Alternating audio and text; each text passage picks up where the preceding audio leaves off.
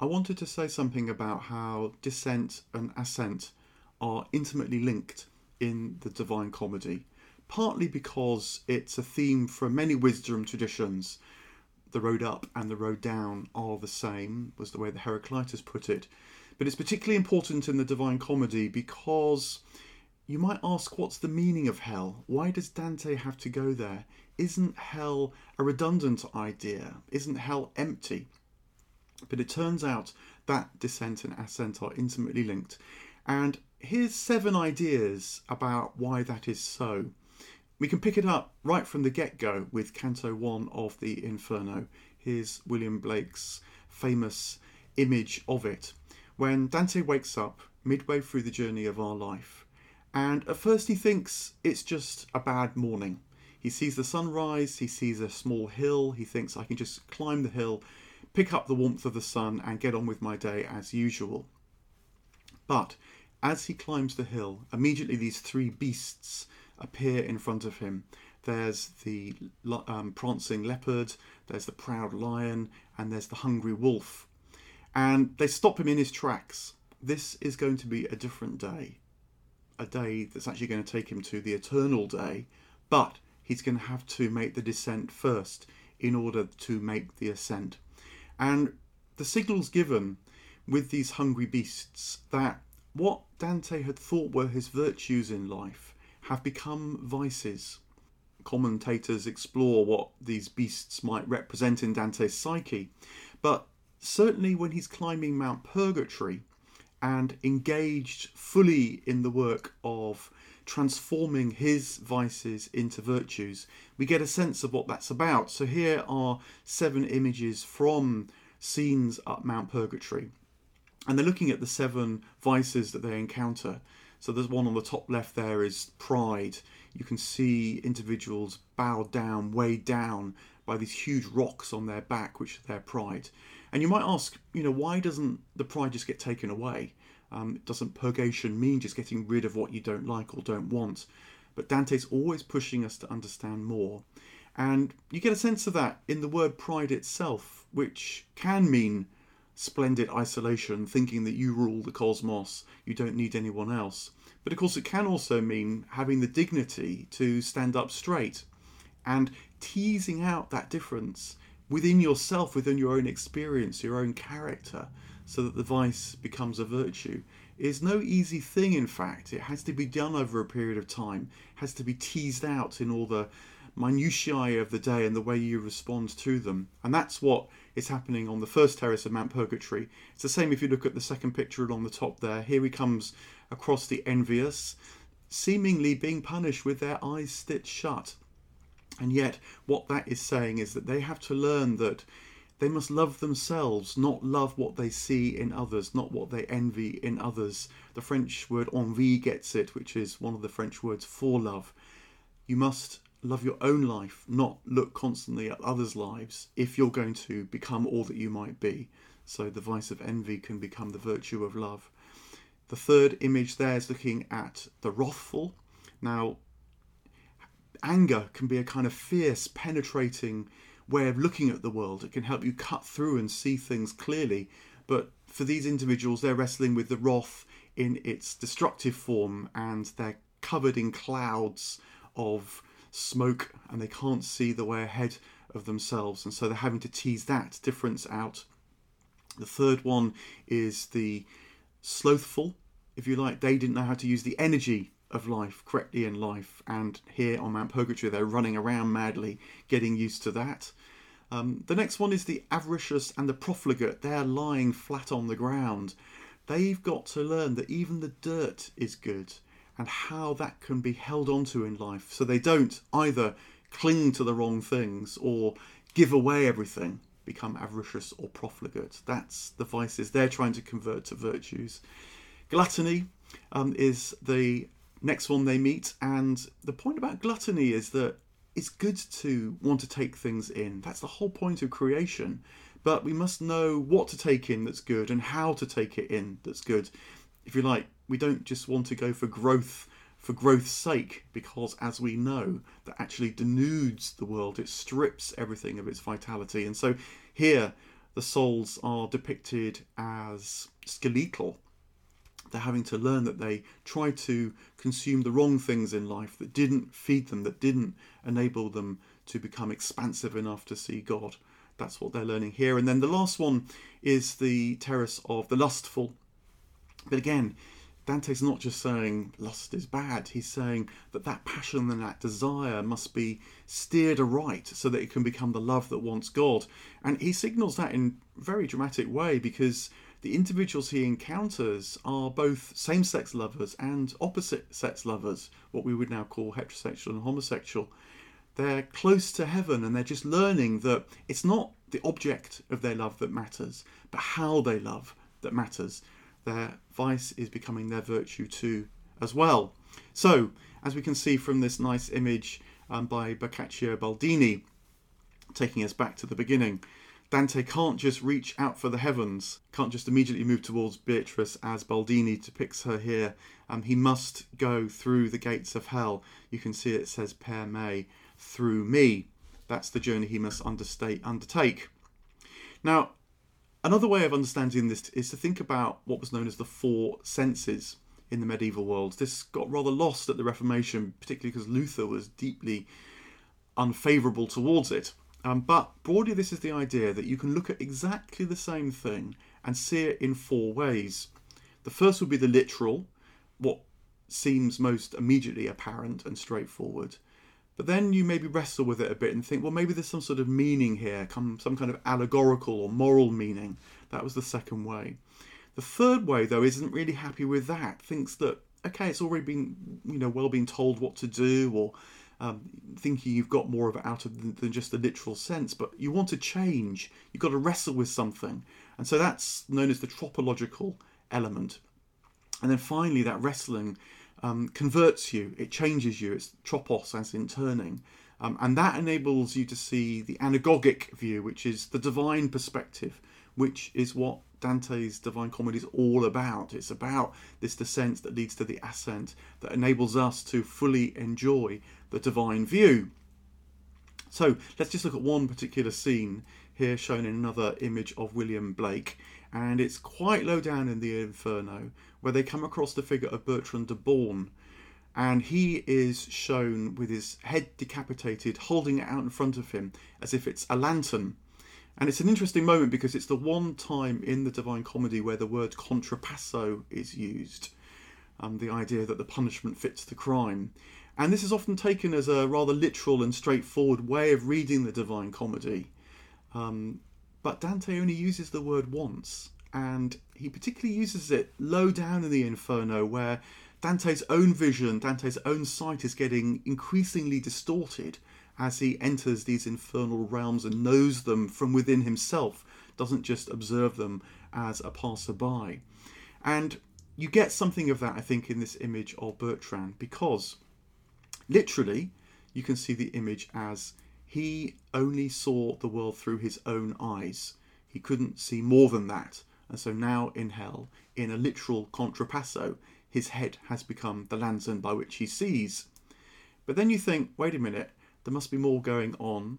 And there comes to a sort of allegorical reading of this, which is like, beware of thinking that you see the world aright. Um, there may be other perspectives, there may be other points of view, and if you only stick to what you take to be the case, then you might be, as it were, cutting off your own head. But that feels a bit finger wagging. Um, okay, so how do I change? So you look at the image again and you move to the tropological meaning, which is really the discomfort of this image. Um, you know, this is a pretty unpleasant sight amongst many unpleasant sights in the Inferno. Um, why does Dante have to see this? Why does Dante have to be there? And I think it's revealed in a remark that Dante makes because he turns to us readers at this point and says, Look, you're not going to believe I've seen this. You're not going to believe I've been here. But he says, On my conscience, I have, and I report to you what I've seen. And so he's passing us this image at that moment and saying, You make some sense of it. You try and understand what it might mean. Because if in that wrestling becomes the chance for our conversion too.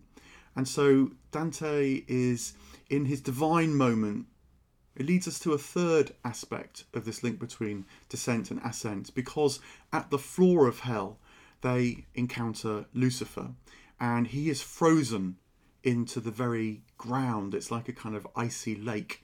Um, you know, this is not a flaming inferno. F- flames would be far too lively for this domain of being. This is the way that people can get when they almost fall away from life itself and so become solid and stuck. And Lucifer has reached this state. He's gnawing on the body of Judas, amongst others. And again, you really need to work at what the significance of this is because a literal understanding might be that Satan deserves the greatest punishment. But then you remember that Lucifer, his other name, is the angel, the creature of light. And the wings that Dore so powerfully depicts in this image are made a much of by Dante at this point. He was one of the seraphim. He flew closest to God, which is to say that he knew God most fully as well. And so this seems to be another way in which descent and ascent are linked that the further you rise, the more risky it gets.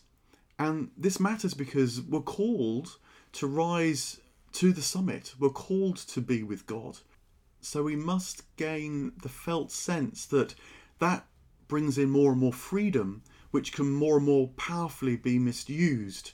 We must learn to navigate the depths in order to navigate the heights. Um, I think this is emphasized not just because Lucifer was close to God, but because Judas is there too. I think Judas was the disciple who was perhaps closest to Jesus than any other. He understood what Jesus was about, but made that fatal mistake of thinking that he could precipitate things to go the way that he thought were fit. But of course, they weren't. It led to what became a betrayal. And it's so significant because what happens next is they don't then turn their back on these sites, but come so close to them, they actually reach for the body of Lucifer. They climb down his side, and being in complete proximity to this disastrous image is what enables the world to turn around because they suddenly realize they're not descending anymore, but an ascent has begun. It's the light of their understanding, the fact that they've been able to see these things with their own eyes, is what enables that turnaround. And I think that is what makes sense of the Inferno. That hell is what Dante must see, not so much because of who's there. I think that if you or I went to hell, we would see different people because we put people in hell. I think Dante is saying by our limited understanding. And by seeing them there, we're able to understand something of ourselves and how we too can get trapped in these infernal states of mind. Now, there's another way in which descent and ascent must be linked in this way because we human beings are invited to desire it all. We are invited to know and understand divine reality. And as it says in the Islamic tradition, human beings can understand all 99 names of God. That's the compass of our view. And what that means hits Dante full on when he gets now to the top of Mount Purgatory. Here is the wonderful image that William Blake paints of his vision of Beatrice. Um, it's a spectacular carnival. All these different elements have all sorts of meaning. You can see there the griffin with the eagle's head and the lion's body, with its with its wings reaching right into the heavens. It's a dual aspect creature that brings together the two aspects of reality, heaven and earth. And Beatrice is Christ to Dante in this point, um, an incarnation of the divine in human form as well.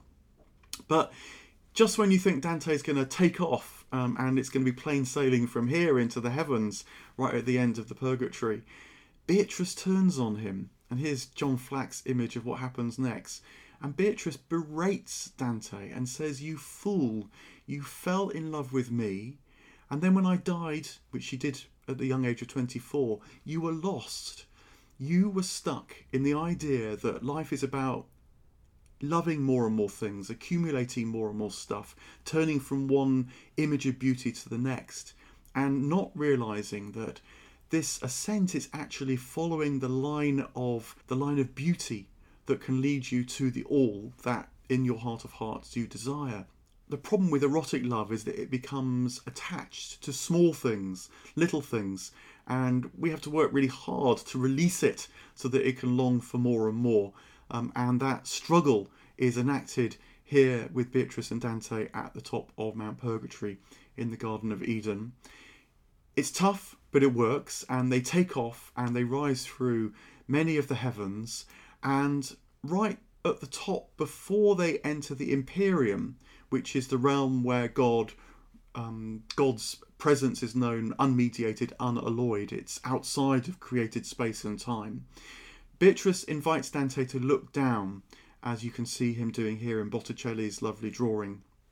And what's so shocking about this moment as they look down is that Beatrice describes all they can see down through the heavens, down th- down Mount Purgatory, onto the earth, into the inferno.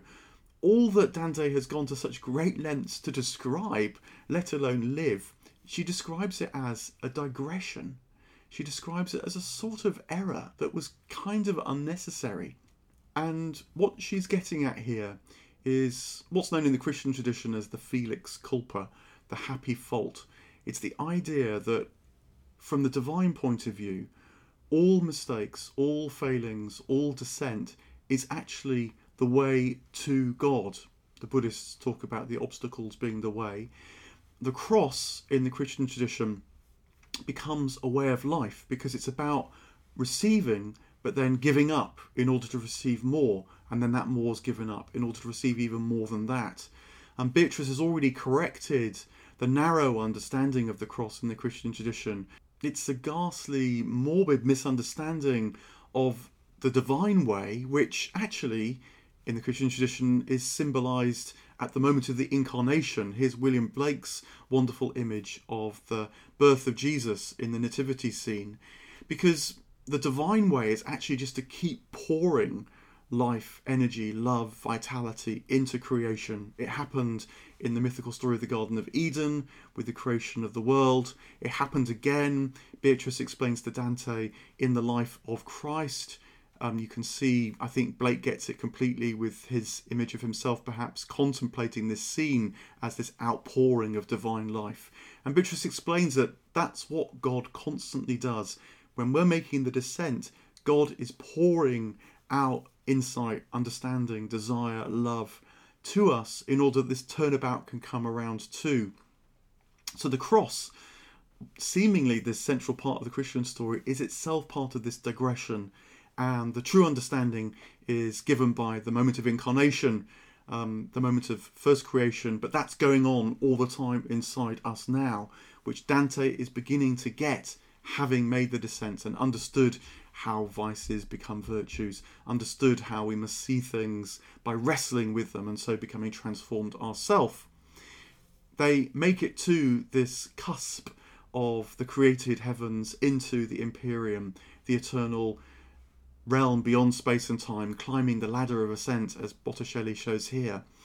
And they come to a sixth understanding of descent and ascent, which I've summarized as the idea that actually it's the emptiness, it's the nothingness which is most full. And it's explained to Dante, first of all, by Peter Damian. You can see his life story here told in the illustration of Giovanni di Paolo.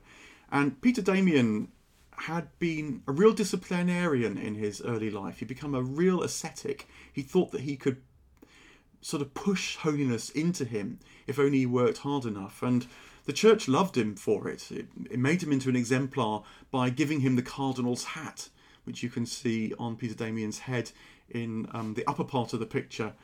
And Peter Damian had realised what a terrible mistake this was, and so he takes off the cardinal's hat and he becomes a hermit. And it's when he's a hermit that he understands how it really works, which is in this quote um, below the image there. And he says to Dante in the Paradise, A ray of God's light focuses on me and penetrates the light enwombing me, whose force once joined to that of my own sight lifts me above myself until I see the primal source from which such might is milked. That's worth contemplating these words, but what Peter Damian realized was that the little little flicker of divine light inside him was enough to take in the divine light and that created a kind of turnaround, a kind of flip, because in the moment that he was enwombing the divine light within him, was the moment that he suddenly was enwombed by the divine light itself. That is what the contemplative, that's what he understood. That's the way that the descent of the divine light into him can become his ascent into the divine light because what he had enwombed becomes that which enwombs him. That's the turnaround, and it's shown most wonderfully in this image of the Virgin Mary, who increasingly for Dante becomes the central figure for his own understanding. Um, here she is shown in what's known as Mary Platytera. Now that's Mary as wider and more spacious than the heavens, shown in this icon, because she is seen as the human type that can take not just Christ, the child, into her womb, that would be a literal understanding, but this anagogic understanding It's that she takes the whole logos, the whole cosmos into herself. And that is why she's the type for us all, because we too are invited to understand, to see, to be able to embrace it all. Which is why we must first make the descent, because if you want it all, you have to be able to, to see and understand and tolerate it all, even in the darkness, and then bringing insight and understanding enables the turnaround so that we can embrace all that's light as well. Mary, who whose own heart was pierced with many swords, as it says in the Bible, is also now for Dante in these high, high heavens, the type which he must follow in order to enter the high, high heavens too. Um, I wanted to put this image here up of um, a Beguine woman um, this was a massive movement in Dante's time. Hundreds of thousands of women were leading independent or shared religious lives, following very much this pattern. This pattern. And here's a quote from one of them, Catherine of Genoa. And she says this. She says, "God is my being, my me." She understands this Mary as wider and more spacious than the heavens. God is my being, my me. And she continues, I will have nothing to do with a love that would be for God or in God. I cannot bear the word for or the word in because they denote something that may be in between God and me. You know, these are the words which you often hear in churches that um, God is for us, or we're for God, or God is in us, or we're in God. Catherine is pushing it that extra bit and saying even the word for and in undermines the truth, which is that God is my being, my me. This is the unity which the descent and ascent pattern reveals to us. It would be called non dualism perhaps now, but has been known in these mystical traditions within Christianity as well. And so, just a seventh point to sum this up hell, the hellish states, is for we humans to see heaven via purgatory, not purgatory as in purging to strip away and take off and to get rid of what seems unacceptable or what you don't like, but this purgation where our vices become our virtues. And it's seen here in Blake's wonderful image of the Divine Trinity, where the suffering and the darkness is held within this divine sight, within this divine embrace, and the spirit isn't quelled by it. The spirit of light and levity and flight and life and outpouring can embrace and tolerate it all. Which leads us to the final image here given by John Flack, which is that Dante sees God not as if from a distance, not as if God is for him, even, but he sees himself, knows himself to be part of the divine light and life.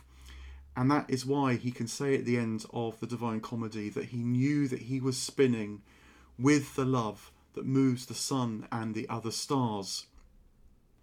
So I hope that gives some sense of how descent and ascent are linked, which Dante and others within these great wisdom traditions knew to be the truth of our life and the way in which descent and ascent are so intimately linked.